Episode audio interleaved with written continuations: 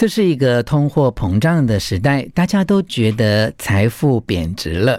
但是呢，在办公室、职场，我们也看到一个现象，叫做头衔膨胀啊，在。头衔过度膨胀的时代里面，你会不会担心自己的能力也跟着贬值了呢？三个重点提供你做参考。第一个重点，不要轻易用头衔来判断一个人的内在能力。第二，随时检验自己啊，是不是名实相符或名不符实呢？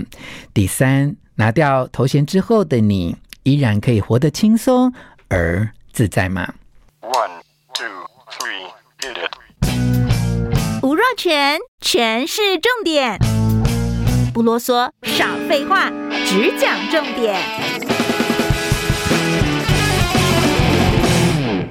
欢迎来到权式重点，我是吴若权。之前呢，跟我的好朋友淡如聊天，有一次啊，我还跟邓惠文医师聊天哦，哎，发现啊，其实，在熟女成长的过程里面，都曾经有过这样的困扰哦，就是年轻的时候啊，都被称之为小姐啊，甚至是小妹妹等等哦，然后你慢慢到了。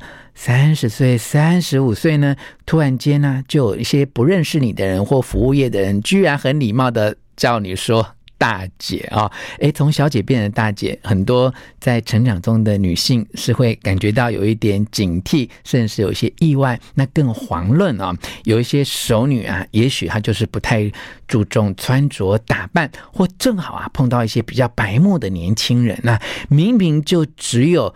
三十五六岁的熟女啊，也有可能在碰到一些年纪很小的服务业的从业人员的时候，她不是被叫小姐，也不是被叫大姐哦，她是被叫阿姨哦。甚至到了四十几岁，就有人说：“哎，阿桑哦。”还有再年纪大一点，就叫做阿妈了哦。但很有趣的哦，像我妈妈今年啊，已经八十八岁了哦，去到哪里大家都很自然叫她阿妈，她也心安理得的接受，从来没有觉得哎。别人叫他阿妈是多么唐突或有点失礼的称呼，他反而是觉得很轻松自在呢啊！好，这是女性啊对于称谓或头衔一些心理的反应。当然，我想男性多少也会有哈，从小哥、大哥、叔叔、伯伯哈、阿伯等等哦，就慢慢好像到了某一个人生的阶段，这样的称谓。也都需要自己好好的适应一下。这是生活当中我们对一个人的称呼。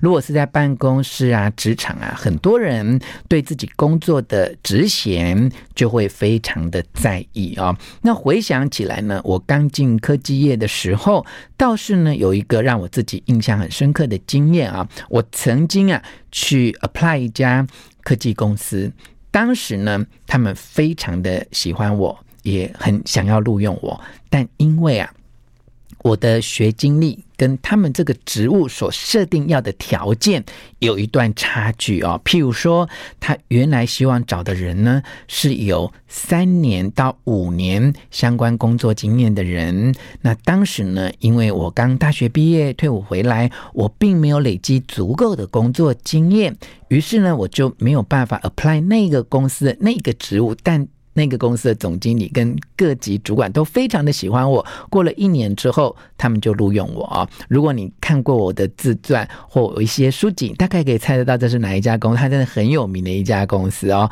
但是呢，很有意思的是，因为我的资历啊，跟他们要的三到五年的工作经验并不相符，所以当时呢，他们给我的头衔就加了一个助理两个字哦。呃，因为这个外商公司，它叫做权利啊。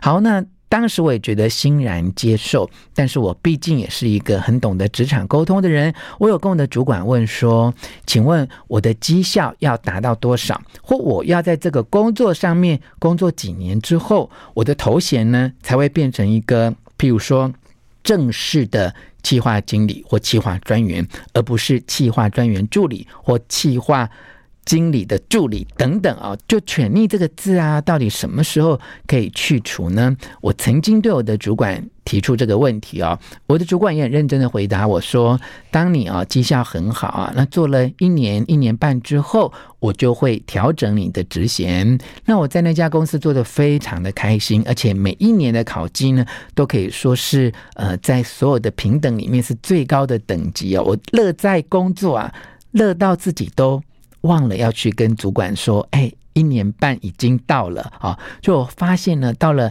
两年半快要到三年的时候啊，我虽然有被加薪啊，但是我的职称并没有转换，我的名片上一直印着“权力”这两个字哦。一直到有一天，我想的不太对，我就问我的主管说，哎。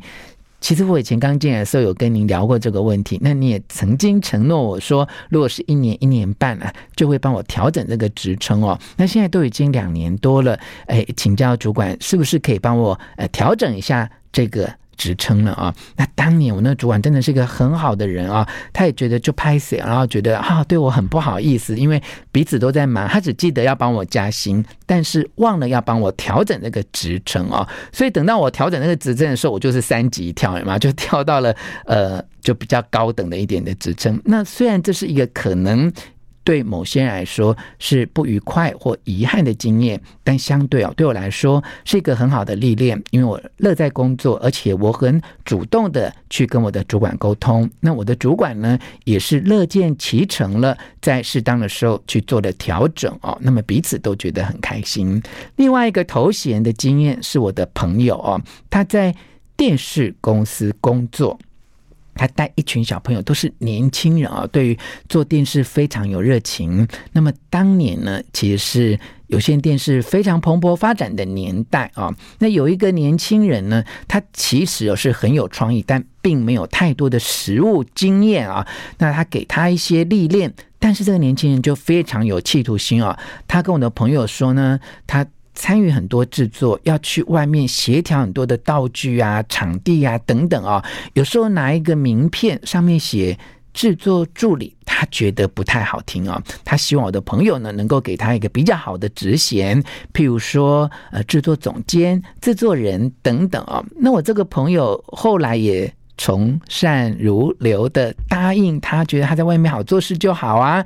诶，没想到啊，诶，这个小朋友他非常有企图心啊，他拿了这样的名片，就去外面把自己的身价越抬越高，甚至呢有一些诶不好的评论传到我朋友的耳朵里面啊。那我的朋友就觉得有一点嗯挣扎哈，因为他很希望培植这个年轻人，但又不希望这个比较。高的职衔好像让他冲昏了头，或真正。不知道自己有几两重哦。那在几次的沟通之后，他也希望对方能够诶认识目前自己的职务跟能力之间有什么需要去调整的地方。不过这也是一个喜剧收场的例子哦。这个年轻人他也懂得我这个朋友对他的忠告，可是呢，他以非常快的速度去累积他自己的工作的能力哦。所以在很短的时间，他就真正升格为一个非常称职而且胜任的制作人。不管在电视节目的收视率，或在金钟奖的提名上面，都有很好的表现啊。那么从这一些头衔啊、职称啊，我们就可以看出，其实啊，他对每个人来说都非常的重要哈。呃，有些人就非常在意头衔跟职称。对他的一些肯定的价值哦，那像我个人，我个人是不是很在意啊？但这个头衔在我们台湾的社会里面也有很多不同阶段的历练跟改变。你有没有发现，以前呢，我们很传统的年代都叫总经理。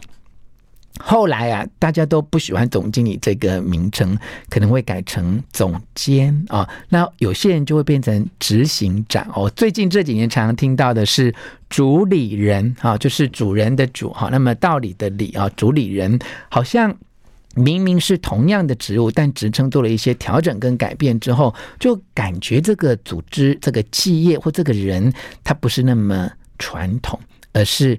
比较有一点新创的感觉啊，所以在这边也分享。我最近呢，在经理人这个网络的平台看到了一篇文章啊，他引述了最近呢在欧美国家的一些观察哈。他说呢，其实啊，在西方的世界里面也是一样哦。二十三岁以上的美国上班族哦，很多人名片上面印的都是。执行副总裁的职称，天哪，二十三岁耶，这未免也太年轻哈。那这篇文章有提到说，就像通货膨胀从来没有停止一样，职衔膨胀的趋势也是这样哈。那为什么这个职衔会膨胀的这么厉害呢？其实文章有提到有几个原因啊，譬如说，诶，很多公司为了逃避支付加班费，哈，所以呢，就诶给员工高一点的职衔，哈，诶让员工诶心里面会觉得舒坦一点，哈。那另外呢，呃，如果给员工比较好的、比较高的职衔呢，将来在招募新的员工的时候，也比较会有优势，哈。有一些优秀人才会贪图一些比较好的职称。呃，愿意来这家公司试试看啊。那么，另外还有一个好处呢，就是让员工拿一些比较好的头衔去跟客户做一些对应跟交涉的时候，也会。比较顺利，你可以想象，你今天有人来跟你谈事情，就对方拿来是一个副总或总经理的头衔，或他只是拿一个专员的头衔呢？你也许好像会比较尊重那个头衔比较高的人啊。那这也就是头衔带给我们这个社会的一些迷思。那以我个人的经验呢，想要会诊几个重点给你参考。第一个重点是，不要轻易用头衔来判断一个人的内在能。能力哦，你可以知道一个企业哈，尤其现在是新创公司很多啊，一个人年轻人二十几岁出来开公司，他要叫做总监、总经理，他甚至要叫做总裁都可以哦。所以你不要轻易用头衔来判断一个人的内在的能力啊。那第二个，你要自我检讨哈，你要常常来检验自己哦，是不是名实相符哦。如果你有时候觉得自己的能力跟你的职称不够匹配的时候，你可能要努力加把劲哈，千万不要。落得名不符实的下场啊！那第三个很重要的是，有一天呢、我们都有可能离开这一家公司啊。拿掉头衔之后的你，你是不是依然可以活得轻松自在呢？其实不管是办公室的职衔，或者是先生、小姐、小姐、大姐啊，呃，大妈、欧巴桑哈、阿嬷都一样哦。如果你真的能够不被这些称呼或头衔影响到你自己内心的感觉，那个才是人生真正的自在哈。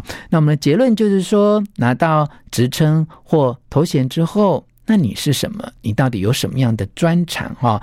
你能够依然的尊敬自己吗？或者你依然可以得到？别人对你的敬重吗？如果你活在这个世界上，只剩下你的名字，或有一天连提到你的名字都不重要了，你还是能够觉得非常自在的话，那真的就是一个自我肯定的人生。好，今天的权式重点聊到这边，提供你一些对于自我价值的思考跟建议。希望你喜欢今天的内容，分享给你的亲朋好友，并且给我们五颗星的评价。